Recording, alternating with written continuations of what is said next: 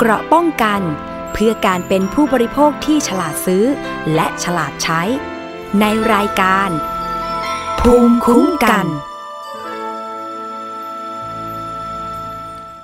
สวัสดีค่ะ พบกันในช่วงเวลาของรายการภูมิคุ้มกัน รายการเพื่อผู้บริโภคนะคะ ทางไทย PBS Podcast ค่ะ วันนี้พบกับดิฉันชนาทิพไพรพงศ์นะคะ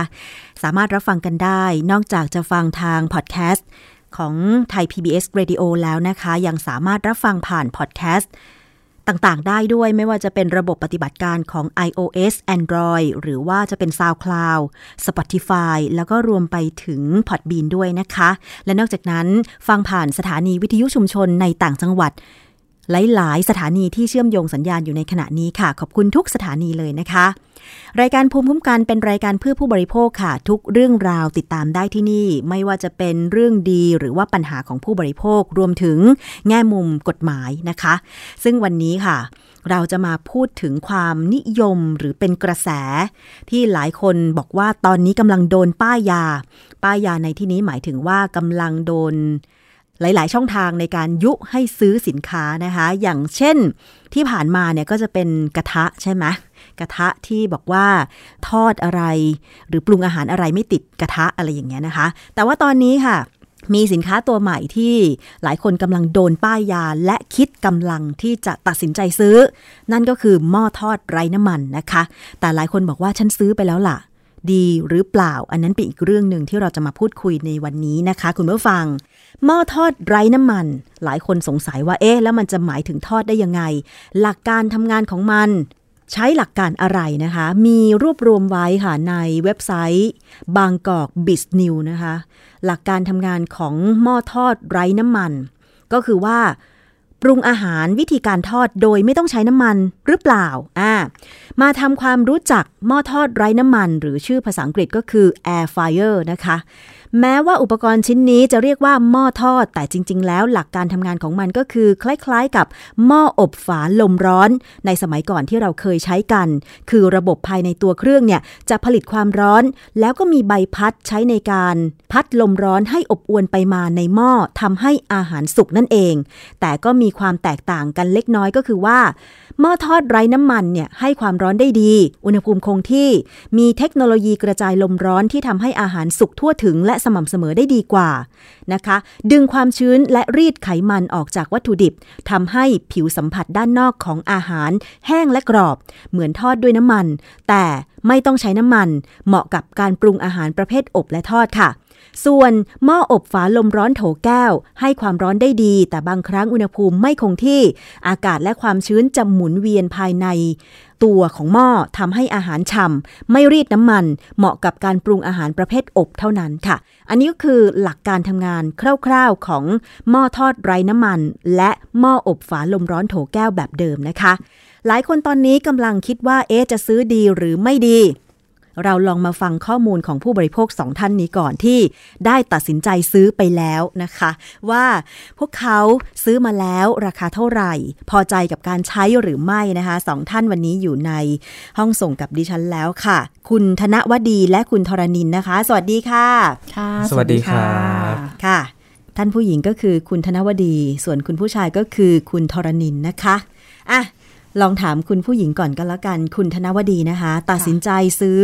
หม้อทอดไร้น้ำมันเพราะอะไรคะอ๋ออันนี้รู้สึกว่าช่วงช่วงหม้อทอดที่ซื้อนะคะ ไม่ไม่ใช่ช่วงที่เขาพีคหรือว่าฮิตรีวิวกันอยู่ตอนนี้ด้วยที่ว่าตัวเองเป็นคนรักสุขภาพอยู่แล้ว ก็เลยอยากลองอะไรใหม่ค่ะๆแล้วปรากฏว่าก็ไปเดินห้างปกติอะค่ะ แล้วเห็นพนักงาน PC อะค่ะ เขาสาธิต เราก็เลยลองชิมเริ่มต้นจากตรงนั้นก่อนแล้วก็บอกเอ้ยพี่คะ ทานแล้วไม่อ้วนนะบังเอิญว่าเราเป็นคนรักสุขภาพ แล้วก็คือเราก็ลองชิมดู เออเอ๊ะทำไมเขาทอดไก่ หรือว่าทอดเฟรนช์ฟรายทั้งๆที่ไม่มีน้ำมันแต่รสชาติมันโอเคค่ะ อ่า จุดเริ่มต้นมาจากตรงนั้นก่อน แล้วสองคือลดราคา ตอนนั้นที่ซื้อของแบรนด์หนึ่งยี่ห้อนะคะ ก็อยู่ราคาที่ประมาณนี้ลดแล้วนะคะ ช่วงนั้นประมาณ 1 ปีที่แล้วประมาณ 9,000 กว่าบาทค่ะ จากหมื่นกว่าบาทโอ้ก็เลยตัดสินใจซื้อ ซื้อค่ะเป็นเกือบปีแล้วเนาะใช่ไม่ใช่ค่ะประมาณเพิ่งจะหนึ่งปีมาได้ซื้อ แล้วใช่ค่ะหลังจากซื้อไปนี่ได้ทำอาหารบ่อยไหมกับหม้อนี้เอ่อ บ่อยนะคะ ช่วงแรกจะทดลองเหมือนเราเราลองของอะในลอง french fries สิลองลูกชิ้นสิลองสเต็กดูบังบังเอิญเป็นคนชอบทำอาหารอยู่แล้วค่ะก็เลยลองทุกอย่างที่แบบเขามีสาธิตในคู่มืออะค่ะ ก็ลองหลายๆอย่าง ก็สนุกดีค่ะช่วงแรกอะจบไว้ที่ความสนุกก่อนก็แล้วกันนะคะ มาถึงคุณทรณินกันบ้างครับตัดสินใจซื้อหม้อทอดไร้น้ำมันเพราะอะไร จะบอกว่าน่าจะเป็นอีกหนึ่งเหยื่อที่ โดนป้ายยานะครับคุณชนะทิพย์เพราะว่าก็ก็มาจากช่วงที่ทุกคนทำทำงานกันอยู่ที่บ้าน แล้วก็เห็นรีวิว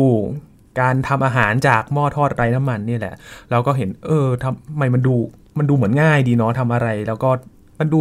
แบบไม่ต้องใช้อะอะไรมากในการทำมากมายอะไรอย่างเงี้ยครับก็เลยดูไปหลาย ๆ ครั้งดูเพื่อนเนี่ยแหละฮะแล้วก็เออตัดสินใจซื้อเลยแล้วกันค่ะว่าก็แต่ก็ดูข้อมูลมาสักพักหนึ่งนะครับว่าแบบ มันมันดียังไงแล้วซื้อเนี่ยที่ซื้อไปเนี่ยมันคุ้มไหมอะไรประมาณนี้ครับ แล้วได้ใช้บ่อยไหมกับหม้อนี้ จริงๆ ถ้าที่คุยกันในวันนี้ก็คือประมาณยังไม่ถึงหนึ่งสัปดาห์เลยนะที่ซื้อมาอ่าฮะทำไปประมาณ 3-4 วันได้แล้วครับสามสี่เมนูแล้วครับผมสามสี่ครั้งแล้วเนาะอะทีนี้มาพูดถึงราคาทั้งสองท่าน จริง ๆ แล้วเนี่ยดิฉันอยากจะบอกว่าหม้อทอดไร้น้ำมันเนี่ยทางนิตยสารฉลาดซื้อ ซึ่งเป็นนิตยสารที่ทำการทดสอบสินค้าหลาย ๆ อย่าง รวมถึงอาหารหลาย ๆ อย่างนะ นิตยสารฉลาดซื้อเนี่ยเขาได้รวบรวม บทความแล้วก็ข้อมูลนะคะ ที่มีการเก็บข้อมูลเกี่ยวกับหม้อทอดไร้น้ำมัน ซึ่งเป็นข้อมูลที่ทางฝั่งประเทศทางยุโรปเขาทำไว้แล้วนะ เมื่อประมาณปี 2562 นะคะ เขาจะให้คะแนนด้วยนะ คุณธนวดีคุณค่ะธรณินนะคะครับว่าค่ะยี่ห้อของหม้อทอดไร้น้ำมันที่เขาทำการสำรวจในตลาดเนี่ยนะคะ ในฝั่งยุโรปเนี่ยได้คะแนนกี่คะแนน โดยจะทำการทดสอบตามที่ระบุในคู่มือของแต่ละรุ่นนะคะ แบ่งการให้คะแนนออกเป็น 5 ด้านก็คือด้านประสิทธิภาพ ด้านความสะดวกในการใช้งาน ด้านการประหยัดพลังงาน ด้านความปลอดภัยและด้านคุณภาพการปรุงอาหารนะคะ ซึ่งอันเนี้ยเขามีข้อมูลถึงประมาณ 20 กว่ารุ่น 20 ยี่ห้อ 20 กว่ารุ่นนะ แล้วก็มีทั้งที่นำเข้ามาขายในประเทศไทย แล้วก็ที่ขายอยู่ในฝั่งยุโรป ราคาที่เขานำมาที่เขาเก็บข้อมูลไว้เนี่ยประมาณ 2,500 บาทจนถึงประมาณสัก 9,000 กว่าบาทนะคะอะทีนี้มาดูคุณภาพความพึงพอใจของผู้บริโภคทางฝั่งคุณธนวดีบ้าง 9,000 กว่าบาท กับที่ซื้อมา 1 ปีที่แล้ว แล้วก็คุณภาพของอาหารรู้สึกพอใจไหมคะ อ๋อ พอใจมากค่ะ เพราะว่าหลังจากที่เราลองเทสกับปลา ซึ่งคิดว่าเป็นเมนูที่เราไม่ถนัดเลย เพราะเป็นคนแบบ เป็นแม่บ้านยุคใหม่แบบไม่ชอบทอดปลาไงคะค่ะ อย่างอื่นน่ะสู้ตายแต่ปลานี่เป็นอะไรที่แบบว่าถ้าเป็นกระทะกับน้ำมันคือจะกระเด็นนะคะอือฮึจะปูปะปูปะ แต่สำหรับหม้อทอดและน้ำมันนี่คือให้เขาเลย ไม่มีกระเด็นเลย ไม่มีกระเด็นเต็มสิบนี่ให้เก้าเลยค่ะโอ้โหแล้วค่ะเรื่องเรื่องของความกรอบอย่างเงี้ย คือแทบจะเสมือนใช้น้ำมันทอดอือฮึมันทำให้เราเออเฮ้ยมันคุ้มสำหรับการที่ไม่ต้องแบบผจญภัยน้ำมันกับเตาแก๊สเดี๋ยวก็เลยนะคิดว่าคุ้มอะค่ะ ปลาทุกชนิดหรือเปล่าที่ทอดแล้วก็แบบว่าได้ได้ความรู้สึกเหมือนกินปลาทอดเอ่อ ที่ที่ใช้นี่คือลองลองทั้งปลาแดดเดียวและปลาสด คุณภาพคือเทียบเท่ากับการใช้น้ำมันที่ทอดบนกระทะเตาแก๊สปกติเลย อ๋อเหรอใช่เพราะค่ะปกติเวลาเราทอดปลาค่ะเราจะต้องใช้น้ำมันแบบฟู ให้ท่วมเลยเยใช่ไหมอะๆท่วมท่วมๆอะให้ค่ะท่วมแล้วก็เพื่อให้กรอบนอกนุ่มในอะไรก็ใช่ว่าไป แต่ทีใช่เนี้ยค่ะมันมีปัญหาตรงที่ว่าจะทอดอย่างไรไม่ให้ปลาอมน้ำมันอ่าอ่าถูกต้องจะเอาปลาขึ้นตอนไหนค่ะใช่ไหมค่ะแต่ทีนี้ว่าดิฉันกำลังนึกถึงว่าถ้าเป็นหม้อทอดไร้น้ำมันก็คือไม่ใช้น้ำมันเลย ไม่ใช้เลยค่ะแล้วจะใช้หลักการรีดน้ำมันออกจากตัวปลาอ่าฮะถูกไหมใช่ค่ะมันจึงทำให้ปลาดูเหมือนปลาทอดอ่าทีเนี้ย มันก็อาจจะขึ้นกับชนิดของปลาไหมว่าปลาชนิดไหนมีน้ำมันมาก ปลาชนิดไหนมีน้ำมันน้อย ส่วนมากคุณธนวดีทอดปลา ปลาชนิดอะไร เช่น ปลานินปลาดุกหรือปลาอะไรเอ่อใช้ใช้ทั้งปลานินค่ะ แล้วก็เหมือนปลาแดดเดียว คือเทสทั้งสองอย่าง ปลาสดและปลาที่ตากแห้งปกติอือฮึแต่ว่ากรรมวิธีคือเขาด้วยเขาจะมีในรุ่นรุ่นที่ใช้อะค่ะที่ใช้ปัจจุบันคือเขาจะมีระบบแบบ ปรับอัตโนมัติสำหรับเฟรนช์ฟรายสำหรับปลาสำหรับหมูอยู่แล้วอ๋อเหรอคือเราแค่หมุนอือฮึแล้วก็ปรับอุณหภูมิแล้วกดสวิตช์แค่สองปุ่มสามปุ่มไม่เกินนี้อ๋อแล้วก็ให้เครื่องเขาทำงานปกติ อย่างเช่นปลาอย่างเงี้ยอย่างมากก็คือเราแค่พรมฉีดน้ำมันบนผิวปลาสองด้าน แล้วเราก็รอเวลาแค่นั้นคือจบ มันต้องใช้น้ำมันพรมด้วยใช่ไหมใช่ค่ะต้องพรมด้วยสำหรับปลาอ๋อเหรอใช่ค่ะ คือถ้าเอาเอาปลาไป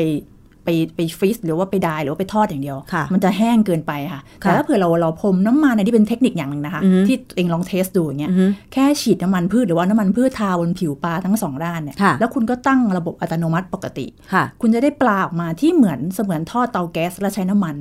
อ๋อเหรอยังคงความกรอบอะไรยังเหมือนเดิมค่ะ ใช่ค่ะ เพราะว่าในการทดสอบที่ฉลาดซื้อเขารวบรวมของทางฝั่งยุโรปเนี่ยการให้คะแนนของเขาหลักเกณฑ์ของเครื่องแต่ละเครื่องเนี่ยเขามีทั้งเรื่องของการสั่งงานว่ากดด้วยปุ่ม มีตั้งเวลาไหมอะไรอย่างเงี้ยนะคะค่ะหรือไฟบอกการทำงาน การแสดงเวลาในขณะทำงาน แสดงอุณหภูมิในขณะที่กำลังทอดนะคะ แล้วก็รวมไปถึงแจ้งสถานะโปรแกรม เตือนเมื่ออุณหภูมิพร้อมทอด โปรแกรมอัตโนมัติเหมือนที่คุณธนวดีบอกว่าแค่ตั้งโปรแกรมอัตโนมัติมันก็ทำงานแบบเราไม่ต้องทำอะไรใช่ไหมค่ะใช่แล้วก็ความสูงของตัวเครื่อง ความกว้าง ความหนา ความยาวของสายไฟ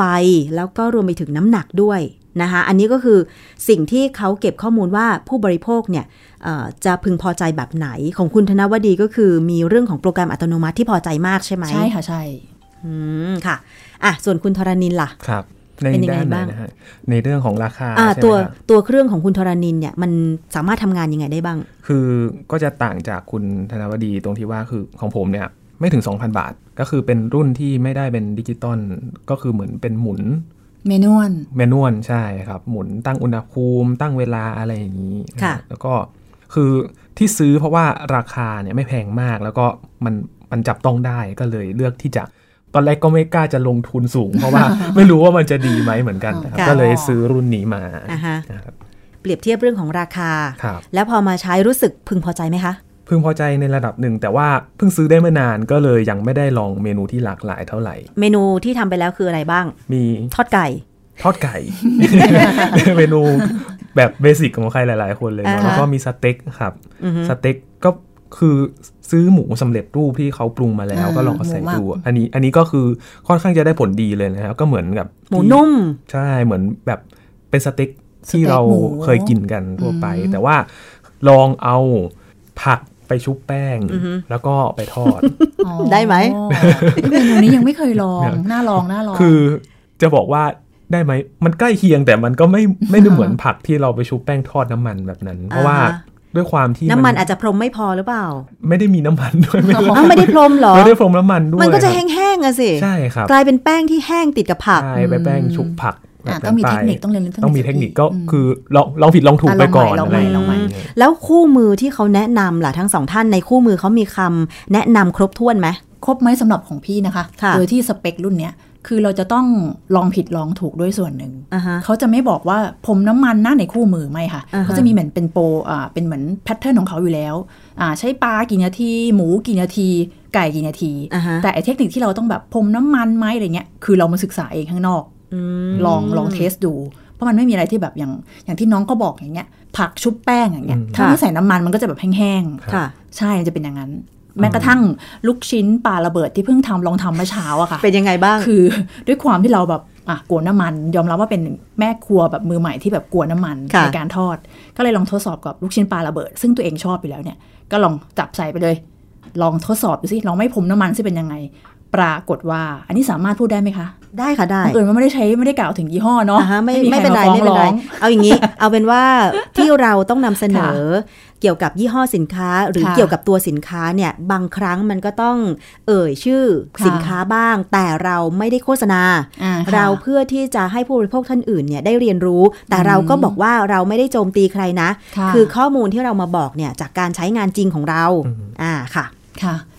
เป็นยี่ห้อยี่ห้อหนึ่งแล้วกันในตลาด ที่ค่อนข้างอ่าคนเดินผ่านไปในในในห้างสรรพสินค้าต้องเจออยู่แล้วค่ะ เป็นอ่าแบรนด์ที่ค่อนข้างจะสูงนิดนึงสำหรับแม่บ้านที่แบบคิดว่ามีกำลังซื้อค่ะ ก็เลยมาทดสอบกับการลองใช้ทอดไอ้ลูกชิ้นปลาระเบิดดูอือฮึโดยที่แบบลองไม่พรมน้ำมันสิตามคู่มือที่เขาไม่ได้บอกว่าต้องมีเทคนิคตรงเนี้ยค่ะผลปรากฏว่ามันทอดออกมากรอบจริงค่ะ แต่ว่าอ่าฮะข้างในคือสักพักหนึ่งอะไม่ถึงเอาออกมาข้างนอกอะให้อากาศค่ะ เหนียวอะค่ะยอมรับว่าคือเหนียวแทนที่มันจะกรอบใช่เหมือนที่เราเวลาไปซื้อลูกชิ้นถูกปลาระเบิดค่ะถูกใช่ไหมที่เราซื้อข้างนอกทั่วไปที่แบบใช้น้ำมันฟูๆ แล้วแบบเราแบบ โอ้ย my favorite มากเลยสำหรับ enjoy eating แล้วปรากฏว่าคือด้วยความที่เมื่อเช้าคือเต็มที่เลยจะลองทดสอบครึ่งกิโลค่ะใส่เข้าไปอ่าตามระบบที่เขาบอกเป๊ะเลยในการอ่าฮะทอด เอาออกมาไม่ถึง2นาทีมันเปลี่ยนค่ะค่ะ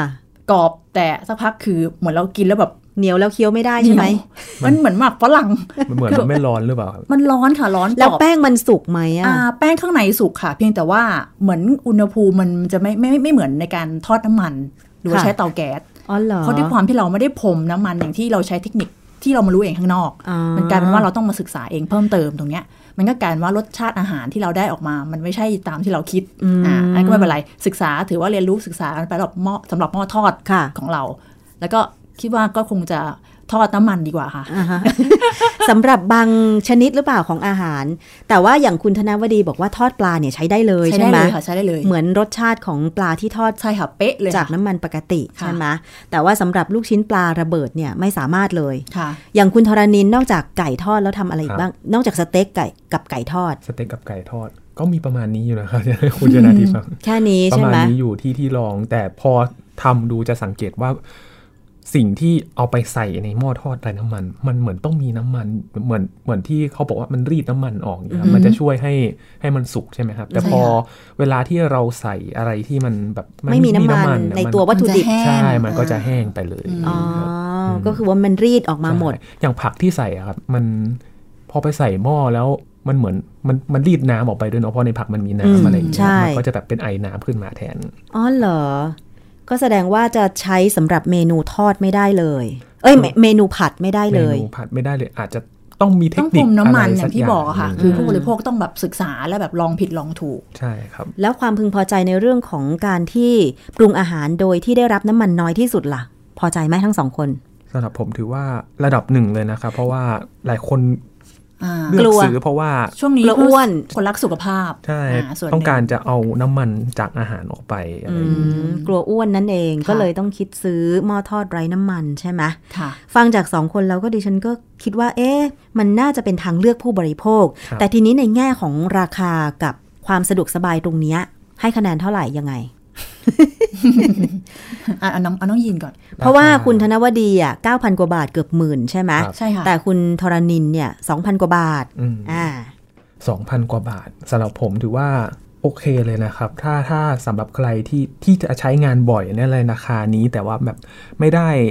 ไม่ได้ต้องการอะไรมากเท่าไหร่แค่แบบ มันเป็นแมนนวลก็พอแล้วไม่ได้แบบไปต้องไปปรับอะไรขนาดนั้นนะอือฮึก็คืออาจจะต้อง ทำความรู้จักกับมันอีกสักพักหนึ่งอ่าหรือเปล่าใช่อะไรใช่อย่างนี้ค่ะค่ะอะคุณธนวดีล่ะคะอ่าที่เมนูเพิ่งลองทำไปแล้วโอเคเลยคือ คอหมูย่าง โอ้คอหมูย่าง แต่ว่าอย่างที่บอกอะค่ะ มันจะไม่มันจะไม่เหมือนที่เราไปซื้อทั่วไปตามร้านลาบน้ำตกข้างทางอย่างเงี้ยนะคะค่ะ รสชาติอะความฉ่ำคือถ้าเทียบกับหม้อทอดกับข้างนอกเนี่ยค่ะข้างนอกทั่วไปความสดของหมูที่หรือว่าน้ำมันในเนื้อแทรกอย่างเงี้ยอือฮึมันจะยังมีอยู่เวลาเราทานคอหมูย่างเราจะแบบเฮ้ยมันใช่คือมันฟินถูกไหมคะอือฮึแต่สำหรับหม้อทอดและน้ำมันนี่คือน้ำมันมันหายไปไหนวะ อันนี้คือความความส่วนตัวด้วยความที่ชอบคอหมูย่างอยู่แล้วค่ะเอ้าน้ำมันฉันหายไปไหนอ่าฮะฉันต้องการกินคอหมูย่างแบบที่ยังรักสุขภาพแต่ว่าเอ้ยน้ำมันขอน่ะฉ่ำนิดนึง นิดนึงอ่าฮะกลายปรากฏว่ามันแห้งไปหมดมันเลยกลายเป็นหรือปหมูย่างอ๋อน้ำมันอ่ามัมันถูกรีดออกมาหมดใช่เลค่ะใช่ย หมดเลยคือด้วยความที่เขาแบบเฮลตี้สุดอะอืมถ้าถ้าคนที่ยึดติดกับรสชาติอาหารนะค่ะก็คือจะนิดนึงอ่าจะให้คะแนนจากเต็มสิบอาจจะเหลือแค่หก ถ้าชอบหมูย่างนะคะค่ะคอหมูย่าง แต่ถ้าเมนูปลาทอดนี่อะปลานี่ให้ได้ให้เก้าเก้าเลยคะแนนค่ะเก้าจุดห้าอือฮึใช่ปลานี่ให้เลยสำหรับคนที่กลัวน้ำมันค่ะ แนะนำค่ะ ก็นี่ไงก็เหมือนกับที่ทางบางกอกบิสนิวเขาเปรียบเทียบข้อดีข้อเสีย รู้ก่อนซื้อหม้อทอดไร้น้ำมันเนี่ยเขาบอกว่าข้อดีของการใช้หม้อทอดไร้น้ำมันเนี่ยเนื่องจากหลักการทำงานของเครื่องช่วยดูดความชื้นออกจากหม้ออแล้วก็ช่วยรีดไขมันส่วนค่ะเกิน ออกจากวัตถุดิบได้มาก ข้อดีที่เห็นได้ชัดก็คือหนีไม่พ้นเรื่องของการลดไขมันในอาหารทำให้อาหารที่ได้เนี่ยนะคะมีไขมันน้อยลง เมื่อกินแล้วก็ทำให้รู้สึกว่าได้รับไขมันส่วนเกินน้อยลงกว่าเดิมมากเลย เหมาะสำหรับคนที่ต้องการลดน้ำหนักนะคะ แล้วก็มีข้อดีอีกมากมาย แต่ทีนี้มาดูข้อเสียเขาบอกว่า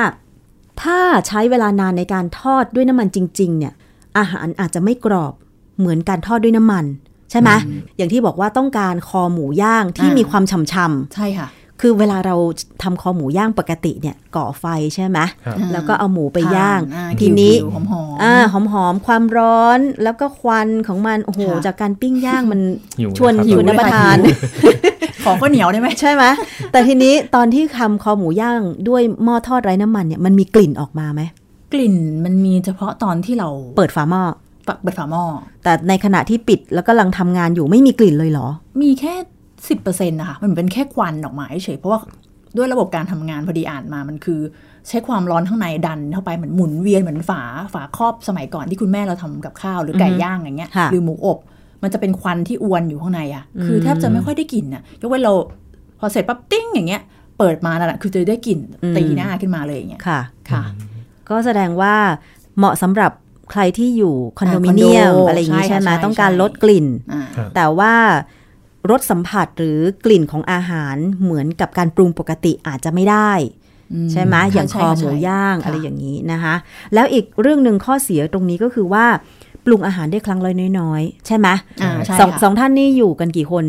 ผมอยู่คนเดียวคอ๋รัอบคนเดียวคนเดียวค่ะเป็นโสดค่ะอ่าเป็นโสดอ่าหาหาอยู่พอดีอ้าวมาอ้าวอย่างในหม้อทอดมันก็จะมีข้อมูลบอกแล้วนะครับว่าความจุมันเท่าไหร่อย่างของผมเนี่ย2.5ลิตรแบบนี้ก็คือมีความจุ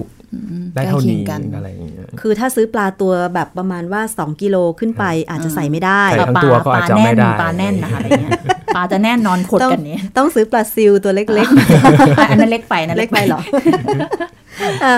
โอเคค่ะ อันนี้ก็คือความคิดเห็นของผู้บริโภคที่ได้ทดลองใช้หม้อทอดไร้น้ำมันแล้วกับความเอ่อ พึงพอใจบ้าง ไม่พึงพอใจบ้าง ก็อยู่ที่วิธีการใช้งานหรือว่าวัตถุดิบที่นำมาปรุงเป็นอาหารใช่ไหมคะค่ะสุดท้ายนี้ค่ะ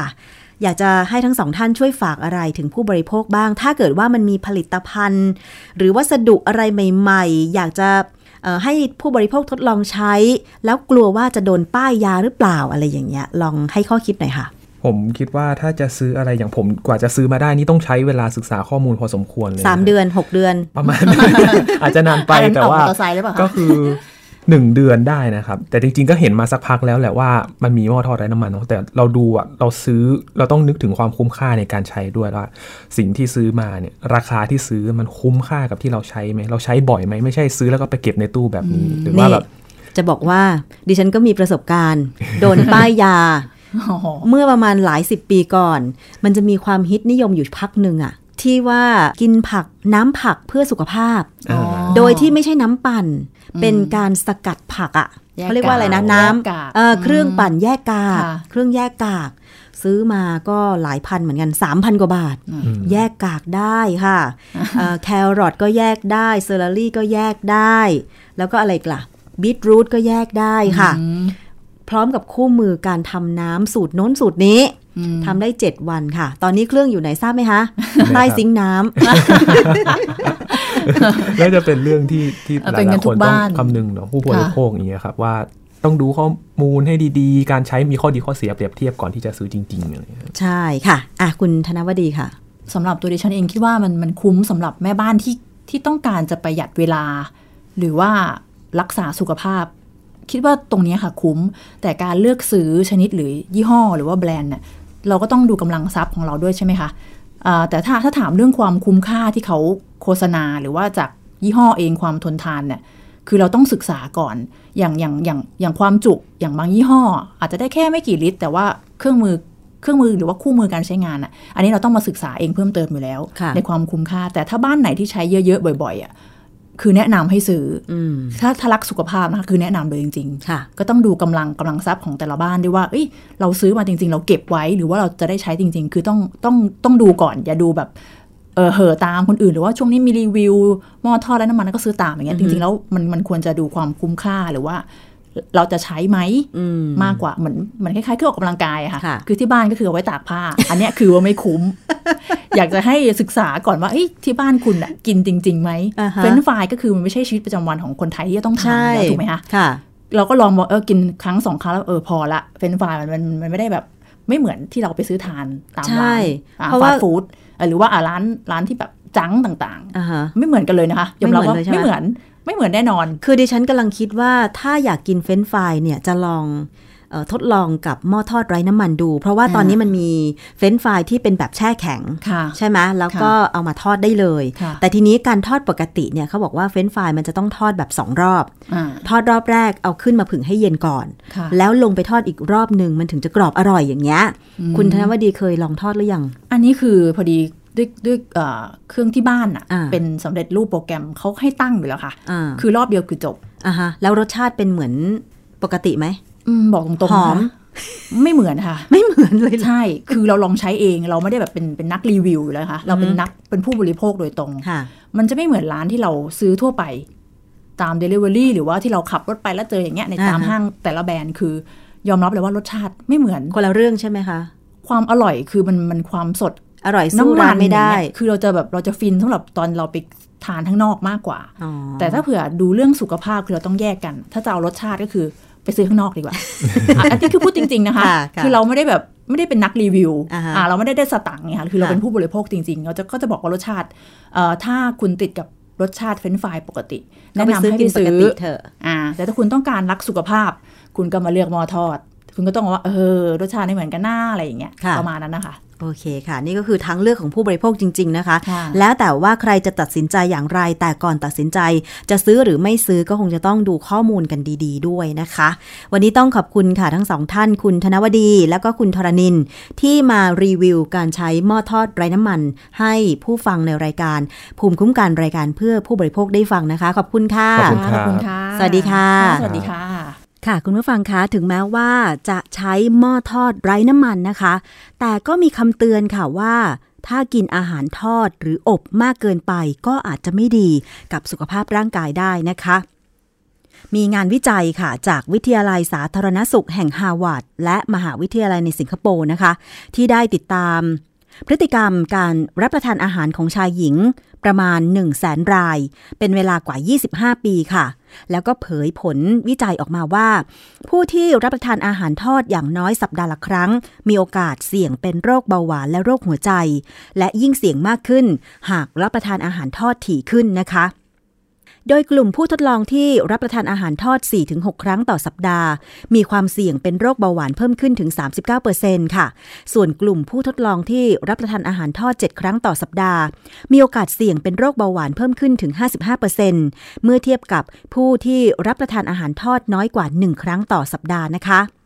เอาเป็นว่าใครที่อยากจะกินของทอดกินได้ไม่ผิดค่ะ แล้วก็ยังมีทางเลือกในการปรุงอาหารทอดแบบน้ำมันน้อยๆ ด้วยนะคะ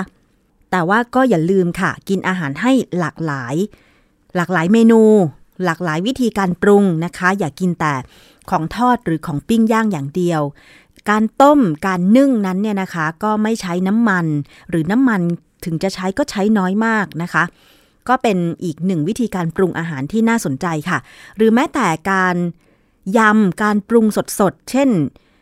สลัดอะไรอย่างเงี้ยนะคะ ก็ถือว่าเป็นอาหารที่ ผ่านกระบวนการปรุงน้อยมากนะคะ แล้วก็จะได้กินของที่สดด้วย อันนี้ก็พยายามที่จะสลับสลับกันไปก็แล้วกันนะคะ คุณผู้ฟัง มาถึงอีกเรื่องหนึ่งค่ะ คุณผู้ฟัง ในช่วงที่มีการระบาดของโรคโควิด -19 อยู่เนี่ยนะคะ บางทีเราก็เลี่ยงไม่ได้ในการที่จะไปในสถานที่ที่เสี่ยงมีคนเยอะๆ เช่นตลาดหรือร้านค้าต่างๆ ใช่ไหมคะ ถึงแม้ว่าจะมีการอนุโลมในการเปิดกิจการบางกิจการ แล้วก็ตาม เพราะว่าสถานการณ์ผู้ติดเชื้อรายใหม่ของไทยเราก็น้อยลงนะคะ ก็เลยมีการอนุโลมให้ภาคธุรกิจสามารถดำเนินธุรกิจต่อไปได้ โดยเฉพาะอย่างยิ่งร้านค้าและตลาดสดค่ะ ที่ก็เป็นสิ่งที่จำเป็น เพราะว่าผู้บริโภคก็ต้องไปซื้อหาอาหารใช่ไหมคะ ทีนี้เราจะ ดูแลสุขภาพ ดูแลตัวเองอย่างไรเมื่อไปตลาดในที่ที่มีคนพลุกพล่านนะคะ ก็มีข้อปฏิบัติที่แนะนำโดยกระทรวงสาธารณสุข แล้วก็สำหรับหลาย ๆ ผู้ประกอบการหลาย ๆ ตลาดนั้นเนี่ยก็พยายามที่จะดำเนินมาตรการ เช่น จัดจุดวัด อุณหภูมิ โดยใช้เครื่องยิงที่หน้าผากนะคะ โดยมีเจ้าหน้าที่เนี่ยให้บริการอยู่ แล้วก็จัดจุดตั้งเจลแอลกอฮอล์ล้างมือ สำหรับผู้ที่ไปตลาดก็จะได้ใช้ล้างมือกันนะคะ แพทย์หญิงพันพิมลวิปุลากร อธิบดีกรมอนามัยกระทรวงสาธารณสุขค่ะ ท่านได้ไปเป็นประธานการเสวนาออนไลน์ หัวข้อ ถอดรหัสจัดระเบียบตลาดลดเสี่ยงโควิด -19 นะคะ ซึ่งก็น่าสนใจกับคำแนะนำของผู้ร่วมเวทีหลาย ๆ คนค่ะคุณผู้ฟัง แพทย์หญิงพันพิมลกล่าวว่า ในหลายพื้นที่ตอนนี้ถูกผ่อนปรน มากขึ้นนะคะ ก็คือให้เปิดแล้วก็มีประชาชนเข้าไปใช้สถานที่นั้นๆ มากขึ้น กรมอนามัยและภาคีเครือข่ายก็ให้ความสำคัญในเรื่องของมาตรการคัดกรอง โดยให้เน้นเรื่องของการล้างมือบ่อยๆ ใส่หน้ากากอนามัยทุกครั้ง หรือการเว้นระยะห่างเมื่อเข้าไปในสถานที่ที่มีผู้คน มีป้ายแจ้งเตือน มีเสียงตามสายประชาสัมพันธ์นะคะ โดยเฉพาะตลาดนัดตลาดสด ตลาดชุมชน ตลาดน้ำ ส่วนที่กำลังเป็นประเด็นแล้วก็มีคนถามเข้าไปมากนั่นก็คือ ความแออัดของแผงค้าในตลาดที่บางตลาดก็แน่นเกินไป และต้องขอความร่วมมือเรื่องของการห้ามจัดนาทีทอง หรือจัดโปรโมชั่นจูงใจ เพราะจะยิ่งทำให้คนที่เข้าไปซื้อสินค้า รุมซื้อสินค้า เกิดการเบียดเสียด ก็จะสุ่มเสี่ยงต่อการแพร่เชื้อโรคต่างๆ ได้นะคะ ไม่เฉพาะโรค โควิด -19 หรอกค่ะคุณเมื่อฟัง บางช่วงก็อาจจะมีการระบาด เช่น โรคไข้หวัดใหญ่นะคะ ตลาดส่วนใหญ่กว่าร้อยละ 90 ก็ให้ความร่วมมือดี คุณหมอพันพิมลบอกอย่างนั้นนะคะ มีการวางระบบมีการจัดการพื้นที่ที่ดีค่ะ เหลือแค่การเว้นระยะห่างเท่านั้นที่ต้องร่วมมือกัน การตีเส้นจัดระยะก็ช่วยได้ดิฉันเห็นภาพข่าวที่เผยแพร่ ทางสื่อนะคะว่าตลาดที่ประเทศเมียนมา เขามีการตีเส้นนะคะ ที่เป็นการกำหนดจุดสำหรับผู้ค้าในการตั้งแผงที่ห่างกันมาก เพราะว่ามีการถ่ายภาพจากมุมสูงนะคะ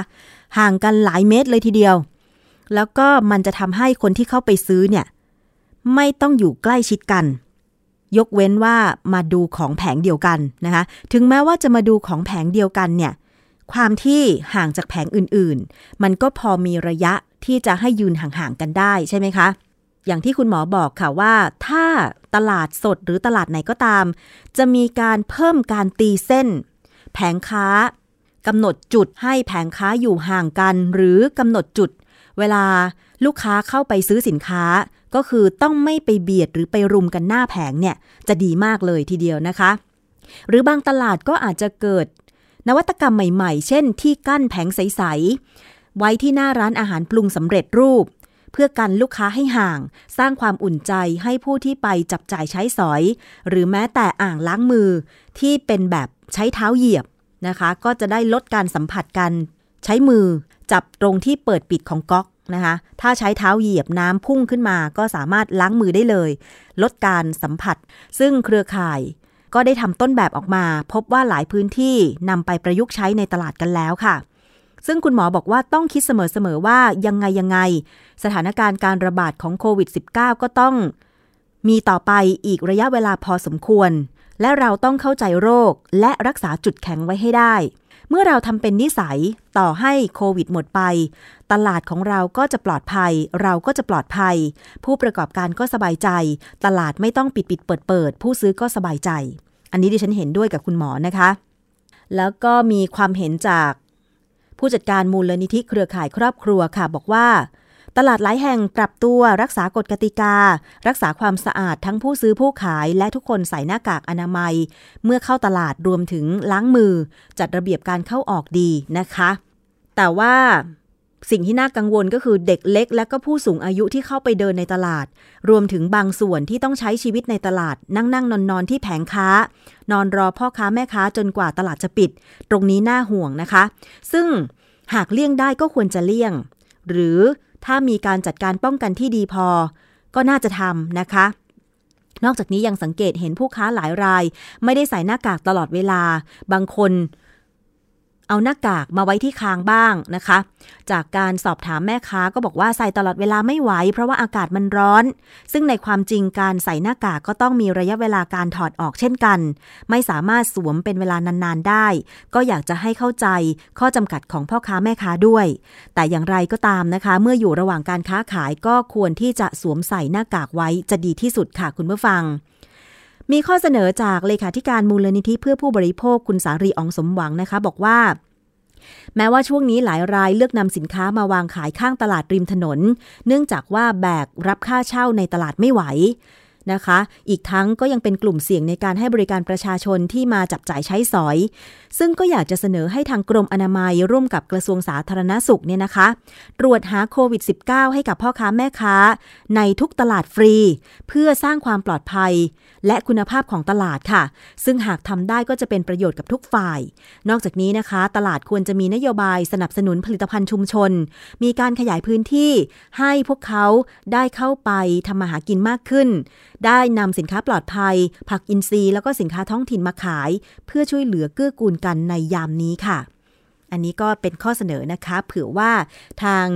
กระทรวงสาธารณสุขจะรับไปพิจารณานะคะ เพราะว่าผู้ค้าในตลาดแน่นอนว่าต้องเจอผู้คน ไม่ขายก็ไม่ได้ใช่ไหมคะ ไม่ขายหนึ่งก็ไม่ได้ทำมาหากินสองก็คือว่าผู้บริโภค ลูกค้าก็ไม่มีของที่จะนำไปบริโภคใช่ไหมคะ แต่ทั้งนี้ทั้งนั้นค่ะ ดิฉันขอฝากเป็นประสบการณ์ส่วนตัวนะคะ ซึ่งตัวเองก็เดินตลาดบ้างอะค่ะ แต่ว่าสิ่งหนึ่งที่อยากจะฝากก็คือว่าไม่ควรจะไปรุมในแผงค้า เราเห็นคนอื่นซื้อผักอยู่ รอเงินทอนอยู่หรือซื้อสินค้าอยู่เนี่ยนะคะ ไม่ควรจะปรีเข้าไปโดยใช้ ใบหน้าโดยใช้มือส่วนใดส่วนหนึ่งของร่างกายของเราเนี่ยไปใกล้ชิดกับคนที่เขายืนอยู่ก่อนเลยนะคะ เพราะว่ามันเสี่ยงมากทั้งตัวของคุณเองแล้วก็ตัวของผู้ที่กำลังซื้อสินค้าแล้วก็แม่ค้า ควรที่จะให้เขาเลือกซื้อสินค้าให้เสร็จก่อน แล้วคุณถึงจะเข้าไปดูแผงค้า แล้วถ้ามีคนที่สองที่สามที่สี่จะเข้าไปในแผงค้านั้นอีกก็ต้องดูต่อจากเราใช่ไหมคะ อันนี้ก็อยากจะ ให้ทุกตลาดค่ะ เขียนป้ายเตือนด้วยว่าขอให้ลูกค้ารักษาระยะห่าง ไม่ควรรุมที่แผงค้า หรือถ้าจะเข้าไปซื้อเนี่ยควรจะเข้าคิวกัน ไปซื้อที่แผงค้านะคะ อันนี้จะเป็นระเบียบ แล้วก็ป้องกันการติดเชื้อจากเชื้อโรคต่างๆ ได้ดีมากๆเลยทีเดียวนะคะ คือเราต้องเลิกนิสัยที่ว่าฉันขอก่อน ฉันต้องได้ก่อน ฉันจะเบียดเอาก่อน อันเนี้ย ขอร้องเลยว่าคนไทยต้องเลิกนิสัยนี้ ไม่ว่าคุณจะไปซื้อของที่ไหนก็ตาม ที่ตลาดที่ห้างสรรพสินค้า ที่แผงค้า หรือแม้แต่การไปรับของแจก จะเห็นได้ว่าช่วงที่มีผู้ใจบุญทำอาหาร หรือนำสิ่งของไปแจกผู้ที่ อาจจะมีความต้องการตกงานหรือว่าด้อยโอกาสเนี่ยนะคะ จะเห็นได้ว่ามีการรุมกันไม่เข้าแถวไม่รักษาระยะห่าง เออ อันเนี้ยก็น่าเป็นห่วง เพราะฉะนั้นนอกจากทางตลาดจะมีมาตรการที่ดีในการที่จะให้ลูกค้าไปใช้บริการอย่างปลอดภัยแล้ว ตัวลูกค้าเองนั่นแหละที่ต้องปรับเปลี่ยนมุมมองความคิดใหม่ว่า เราต้องไม่ไปเบียดหรือแย่งใคร เห็นเขาซื้ออยู่รอเงินทอนอยู่ อย่าไปเบียด รอให้เขาซื้อเสร็จ ก็คงใช้เวลาไม่กี่นาทีแล้วเราค่อยไปซื้อ คนอื่นๆที่เห็นก็ต้องรอคิวต่อจากเรานะคะ เพราะฉะนั้นก็อยากจะฝากไว้ด้วยค่ะ การตรวจหาผู้ที่มีความเสี่ยงในการติดเชื้อโควิด -19 ก็เป็นส่วนดีนะคะเขาเรียกว่าเป็นการตรวจเชิงรุก ไม่ต้องรอให้เจ็บป่วยแล้วถึงไปโรงพยาบาลนะคะถึงรักษาก็คือว่าถ้ามีงบประมาณเนี่ยอยากจะให้ตรวจผู้ประกอบการ ที่ตลาดสดเพื่อความมั่นใจด้วยนะคะ เอาละค่ะ นี่คือช่วงเวลาของรายการภูมิคุ้มกัน รายการเพื่อผู้บริโภคในช่วงแรกค่ะ เรายังมีอีกช่วงหนึ่งนั่นก็คือคิดก่อนเชื่อ กับดรแก้วกังสดานนภัยนักพิษวิทยา วันนี้นะคะมีเรื่องของข้อเสนอของผู้นำประเทศบางประเทศที่เคยเป็นข่าวก่อนหน้านี้นะคะ เมื่อ ถูกสื่อสารออกมาทางสื่อมวลชนเนี่ยนะคะทำให้หลายคนถึงกับขำ ว่าทำไมทำไม ผู้นำประเทศประเทศนี้เนี่ยถึงเสนอวิธีการที่จะลดการแพร่เชื้อ การระบาดของโควิด -19 เป็นแบบนี้ รายละเอียดเป็นอย่างไรนะคะ เราไปฟังกันเลยค่ะ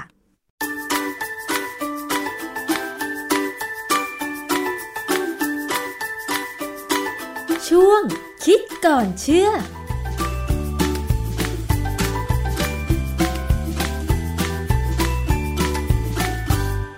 าสู่ช่วงคิดก่อนเชื่อกับดรแก้วกังสดานนภัยนักพิษวิทยากับดิฉันชนาทิพไพรพงศ์นะคะ ว่าด้วยเรื่องของข้อมูลต่างๆ ที่เกี่ยวข้องกับการระบาดของไวรัสโคโรนาสายพันธุ์ใหม่ 2019 หรือโควิด -19 เนี่ยนะคะ เกี่ยวกับเรื่องของการที่จะหาวิธีมาฆ่าเชื้อนี้ หรือหยุดการระบาดเชื้อนี้เนี่ยนะคะ โดยเฉพาะเรื่องของการฆ่าเชื้อค่ะ ซึ่งตามภาพข่าวหรือจากข่าวที่เราอาจจะได้ยินกันเนี่ยนะคะ ก็อาจจะมีหลาย ๆ วิธีค่ะ ในเรื่องของการทำความสะอาดหรือฆ่าเชื้อ เช่น การฆ่าเชื้อด้วยแอลกอฮอล์70%นะคะ แต่มันมีอยู่ข่าวหนึ่งค่ะที่หลายคนฟังแล้วก็ขำนะคะก็คือข่าวที่ว่ามีผู้นำประเทศบางประเทศ ได้แนะนำวิธีการป้องกันเชื้อไม่ให้เข้าสู่ร่างกาย ด้วยการฉีดน้ำยาฆ่าเชื้อเข้าสู่ร่างกาย ซึ่งจริงๆ แล้วก็ไม่เคยมีใครแนะนำวิธีนี้ใช่ไหมคะ เพราะฉะนั้นเรื่องนี้เรามาขยายความกันดีกว่าค่ะว่า การแนะนำวิธีแบบนี้ถ้าไม่รู้ข้อมูลจริง ๆ แล้วมันจะเกิดอะไรขึ้นได้บ้าง อาจารย์แก้วคะ มันจะเกิดอะไรขึ้นได้บ้างคะคือความจริงไอ้ข้อมูลเกี่ยวกับการฆ่าเชื้อ ที่ยังไม่เข้าร่างกาย หรือเข้าไปในร่างกายแล้วเนี่ยนะมันเป็นเรื่องที่เป็นคนที่รู้นะถึงจะทำได้ คือมันเป็นหัวข้อข่าวของ BBC ไทย เมื่อวันที่ 24 เมษายน 2020 เนี่ย เป็นวันเดียวกันกับที่ผมก็ตื่นเช้ามาดูรายการถ่ายทอดของทีวีต่างประเทศนะเขาให้สัมภาษณ์สดกันอยู่ฟังไปเรื่อยๆแต่ตอนหลังชักงงว่ามันเกิดอะไรขึ้น เพราะว่าประธานาธิบดีเนี่ยเขาพูดถึงในสิ่งบางสิ่ง ซึ่ง มันเป็นวิทยาศาสตร์ก็จริง แต่เป็นวิทยาศาสตร์ระดับที่คนทั่วไป น่าจะรู้ว่ามันไม่ใช่ อะ ก่อนที่ประธานาธิบดีเขาจะมาพูดเนี่ยเขาก็ให้นักวิทยาศาสตร์ของเขาหรือว่าเจ้าหน้าที่ของศูนย์เขาเนี่ยศูนย์ก็เรียกว่าศูนย์รับมือปฏิบัติการรับมือไวรัสโคโรนาเนี่ยออกมาแสดงข้อมูล ก็มีเจ้าหน้าที่คนหนึ่งชี้แจงว่าเจ้าเชื้อไวรัสโคโรนาเนี่ย มันจะอ่อนแอลง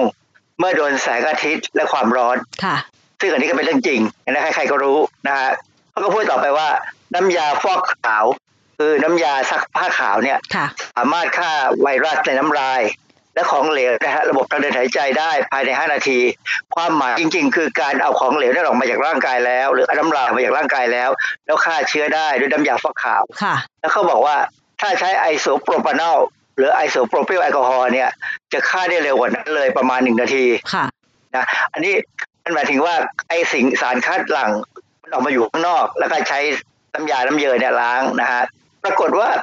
พอเขาแสดงผลงานวิจัยเสร็จแล้วเนี่ยประธานาธิบดีคนนั้นก็เลยบอกว่า เอ๊ะ น่าจะศึกษาเพิ่มเติมนะเขาหันไปพูดกับเอ่อเขาเรียกอะไรหัวหน้าที่ปรึกษาเป็นหมอผู้หญิงคนหนึ่งก็ถามไปที่ที่ปรึกษาว่า เพราะฉะนั้นสมมติว่าถ้าเราเอารังสีอัลตราไวโอเลต เขาพูดถึงรังสีอัลตราไวโอเลตเพราะว่ามันอยู่ในแสงแดดค่ะนะคืองานวิจัยเนี่ยเขาผลิตเขาเขาแสดงว่าเอ่อแสงแดดเนี่ยฆ่าเชื้อได้ ประธานาธิบดีก็เลยบอกว่า ถ้าเอารังสีอัลตราไวโอเลตเนี่ยฉีดเข้าไปในร่างกายค่ะแปลว่าฉายผ่านร่างกายเข้าไป คือโดยทั่วไปเนี่ยรังสีอัลตราไวโอเลตเนี่ยเป็นรังสีที่มีพลังงานสูง มันสามารถทะลุทะลวงเข้าไปในร่างกายเราได้ในระดับหนึ่งนะฮะแต่ก็ไม่ได้สูงมาก คือเวลามันถึง ผิวหนังเราแล้วเนี่ย มันจะผ่านเข้าไปในเซลล์ผิวหนังเราได้สักชั้นหรือสองชั้นค่ะแล้วมันก็จะถ่ายทอดพลังงานให้เซลล์ ซึ่งการถ่ายทอดพลังงานเนี่ย มันจะทำให้อาจจะทำให้กรดนิวคลีอิกหรือว่า DNA ของเราเนี่ย เสียสภาพเปลี่ยนเปลี่ยนสภาพไปเกิดการกลายพันธุ์ทำให้เกิดมะเร็งผิวหนังค่ะ รังสีอัลตราไวโอเลตนี่จะไม่ทะลุไปถึงอวัยวะภายในอือฮึไม่มีทางนะอยู่มัจะอยู่แค่แค่ผิวหนัง อยู่แค่ชั้นเพราะฉะผิวหนังเท่านั้นใช่ไหมคะอาจารย์ ใช่ เพราะฉะนั้นเราถึงบอกว่าให้หลีกเลี่ยงแสงแดดตอนที่ซึ่งมันมีอัลตราไวโอเลตที่เราเรียกว่า UVC เนี่ยเพราะว่ามันทำให้เกิดมะเร็งผิวหนังค่ะนะฮะแต่ว่าประธานาธิบดีคนเนี้ยบอกว่าให้ลองเอาฉายแสงเลยอือฮึเพื่อจะฆ่าเชื้อไวรัสที่อยู่ในในปอดหรือในทางเดินหายใจอะไรก็ตามเนี่ย ซึ่ง จริง ๆ มันเป็นไปไม่ได้อืมคือที่ที่ตลกคือว่าเขาหันไปหาหมอผู้หญิงคนที่เป็นหัวหน้าเนี่ย แล้วก็ถามว่าคุณบอกว่ามันยังไม่ได้รับการทดสอบ แต่คุณจะทดสอบค่ะแบบเนี้ยคือคือประธานาธิบดีเขาฟังไม่ได้สับจับมากระเดียด คือผมดูหน้าของผู้หญิงคนนั้นแล้ว ผมว่าแกก็ทำหน้าตาแปลกๆนะค่ะแต่แกไม่กล้าพูดอะไร เพราะว่าผู้นำประเทศพูดอย่างนี้แกก็เฉยๆตอนนี้เขาก็บอกว่าเออน้ำยาฆ่าเชื้อเนี่ย สามารถฆ่าได้ภายในนาทีเดียว คือไอโซโปรพิลแอลกอฮอล์เนี่ยนะดังนั้นมีทางไหมที่เราจะเอามันฉีดเข้าไป หรือเอาเข้าไปล้างในส่วนต่างๆของร่างกาย ผมตลกขำอะที่ว่าหมอผู้หญิงคนนั้นแกบอกว่า น่าสนใจถ้าหากจะไปลองทดสอบดูค่ะเพราะเขาพูดอย่างเงี้ยเราฟังแล้วก็จริงๆก็คงไม่ได้หรอก เพราะว่ามันมันไม่มีการทดสอบแบบนี้อือฮึเพราะว่าพอเราเข้าผมเข้าไปดูในเว็บไซต์บางเว็บไซต์นะของบริษัทที่ผลิต น้ำยาพวกฟอกขาวพวกเนี้ยนะเขาบอกว่าเป็นไปไม่ได้หรอกทำไม่ได้แล้วก็มีหมออีกหลายคนเป็นสิบสิบคนเลยที่ออกมาเขียนใน Facebook ในอะไรเนี่ยบอกว่า มันเป็นสิ่งที่มนุษย์ธรรมดาควรจะเข้าใจเรื่องพวกนี้แล้วว่าไอ้น้ำยาฟอกขาวนี่อันตรายมากค่ะ มีกรณีที่คนฆ่าตัวตายตั้งเยอะที่ใช้วิธีกินน้ำยาฟอกขาวไปแล้วก็ตายเลยค่ะเพราะว่ามันล้างท้องไม่ทันอือฮึนะฮะสรุปแล้วเนี่ย สิ่งที่ผมสรุปได้จากวันนั้นก็คือว่า ประธานาธิบดีเนี่ย ระดับเนี้ยขาดความรู้ด้านวิทยาศาสตร์สุขภาพโดยสิ้นเชิง เป็นไปได้เหรอ แต่ว่าอีกอีกสามสี่วันต่อมาเขาออกมาปฏิเสธบอกว่าเขาประชดนักข่าว อ๋อ ค่ะ ผมก็ไม่ไม่รู้อันนี้ผมก็ไม่รู้แล้วว่ามันประชดจริง เพราะว่าไม่เห็นนักข่าวคนไหนถามเลยค่ะเพราะตอนนั้นมันเป็นช่วงการแสดงรายงานของเจ้าหน้าที่แล้วก็ประธานาธิบดีก็เริ่มพูดเท่านั้นเองค่ะนักข่าวยังไม่ได้ถามอือฮึนะฮะเออมันเหมือนกับว่า ประธานาธิบดีคนเนี้ยทำท่าเหมือนจะเข้าใจว่าน้ำยาฆ่าเชื้อนั่นน่ะ เหมือนกับยาปฏิชีวนะค่ะจริงๆคนไทยก็มีเยอะนะที่เข้าใจว่ายาปฏิชีวนะ คือยาฆ่าเชื้อค่ะหรือยาแก้อักเสบอะไรแบบเนี้ยค่ะซึ่ง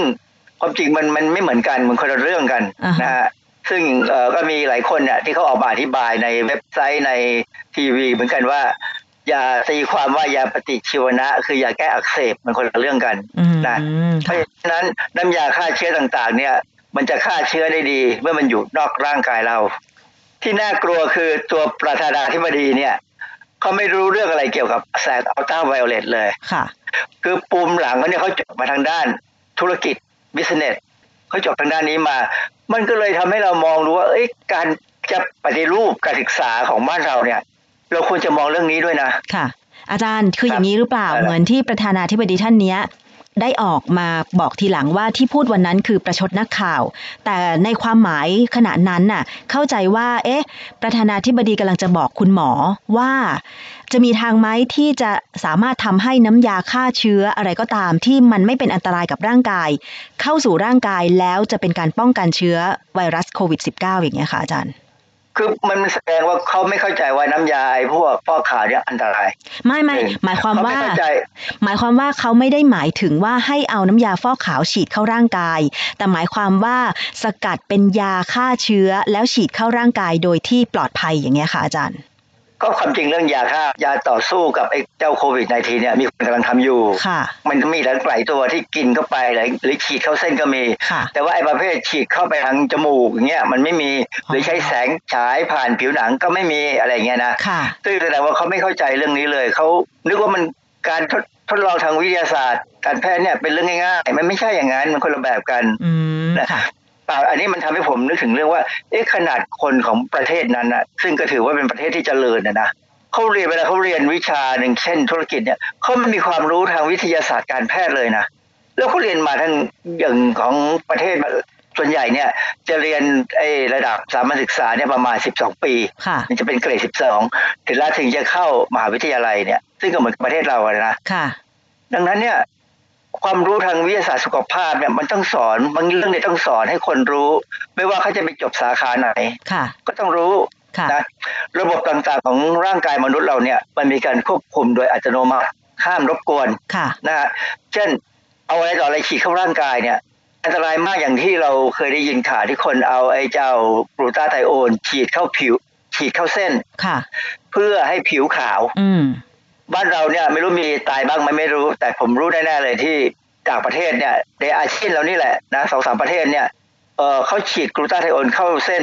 มีคลินิกเถื่อนเนี่ยทำแล้วก็ตายคาเข็มค่ะนะเพราะฉะนั้นเนี่ยการฉีดอะไรก็ตามเข้าเส้นเนี่ยอันตรายมากที่อาจารย์บอกว่าร่างกายของคนเรามันอัตโนมัติห้ามรบกวนเนี่ยก็คือว่า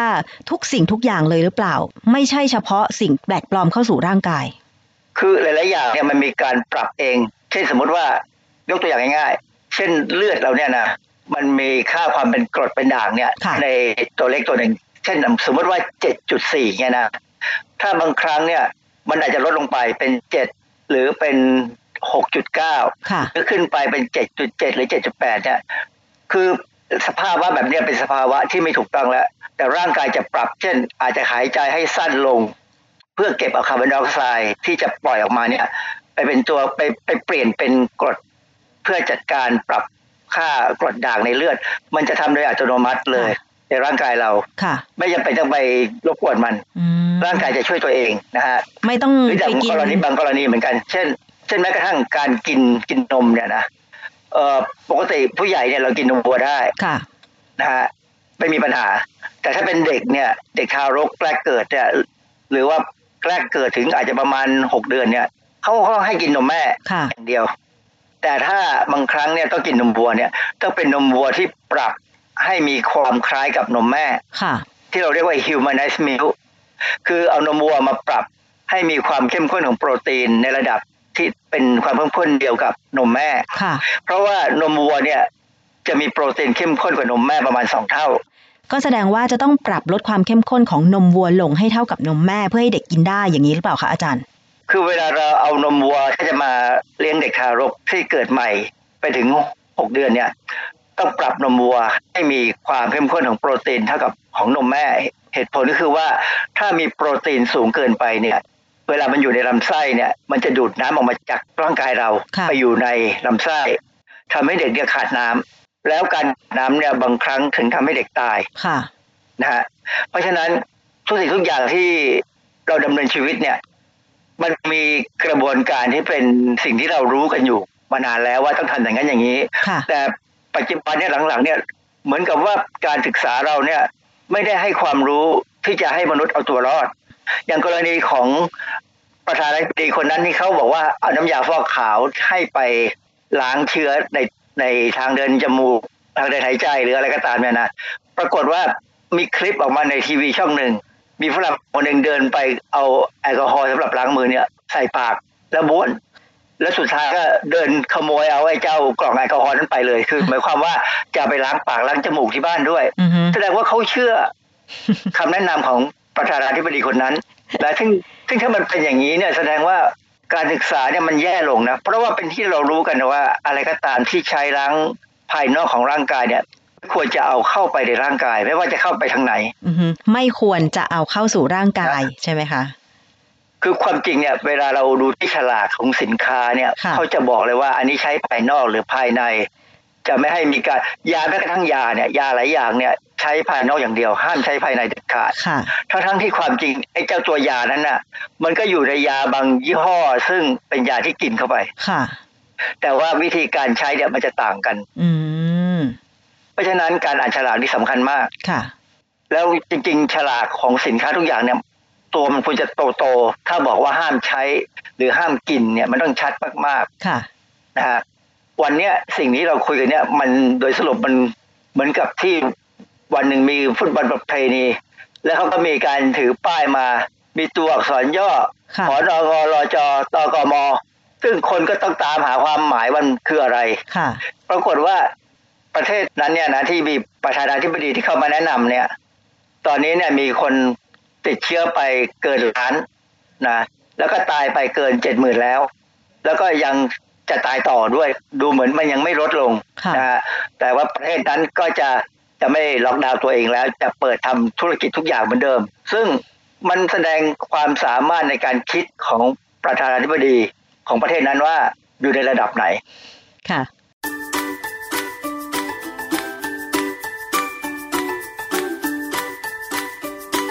ช่วงคิดก่อนเชื่อ